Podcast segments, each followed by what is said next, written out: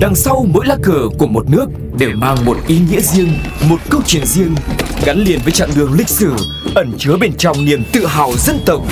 Hiểu về mỗi lá cờ là hiểu được tinh thần của mỗi đất nước, cùng nhìn rộng rãi thế giới với series Chuyện bất ngờ về những lá cờ.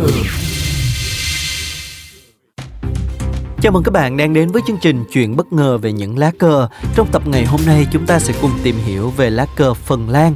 Phần Lan là một quốc gia Bắc Âu ở châu Âu và là khu vực xa xôi nhất về mặt địa lý trên toàn cầu. Đất nước này giáp với Nga ở phía Tây và Thụy Điển ở phía Đông, được bao phủ bởi rừng cây rậm rạp và nhiều nguồn nước. Trước khi trở thành một quốc gia có chủ quyền, Phần Lan không có cờ, sử dụng cờ của Thụy Điển và Nga làm cờ của riêng mình. Những người Phần Lan yêu nước muốn có một lá cờ độc đáo để đại diện cho Phần Lan độc lập. Tuy nhiên, nhiều cuộc tranh luận xung quanh thiết kế lá cờ đã diễn ra và với nhiều ý kiến xoay quanh việc nó trông như thế nào, thậm chí một cuộc thi đã được tổ chức, trong đó các nghệ sĩ được khuyến khích gửi bản phát thảo lá cờ đẹp nhất của họ. Lá cờ chữ thập màu xanh được tung bay rộng rãi trên khắp Phần Lan ngày nay, được gọi là Sinirus Tulipu, được đề xuất bởi tác giả nổi tiếng Zacharias Sobelius vào năm 1862.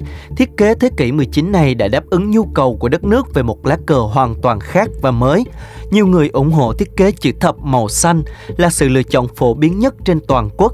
Chữ thập màu xanh lam cuối cùng đã được sử dụng làm quốc kỳ chính thức vào năm 1918. Lá cờ hầu như không thay đổi, mặc dù màu xanh lam đã được làm tối đi một chút để tránh phai màu đáng kể do thời tiết khắc nghiệt.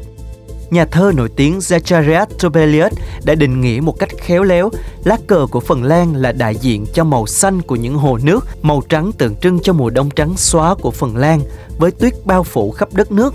Trong khi đó, chữ thập màu xanh lại là hiện thân của hàng ngàn hồ và vùng nước nằm rải rác trên khắp Phần Lan.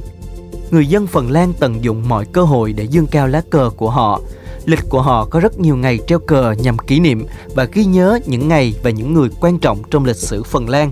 Ngày nay, các tòa nhà công cộng và nhà riêng sẽ treo cờ thường giữa lúc mặt trời mọc và mặt trời lặn, thời gian thay đổi vào các thời điểm khác nhau trong năm.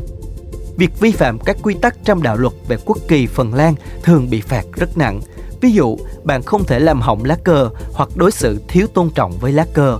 Bạn bị cấm bán cờ có kích thước hoặc màu sắc không chính xác và bạn không được phép xóa cờ khỏi vị trí thích hợp của nó nếu bạn không được cấp phép. Các bạn đang nghe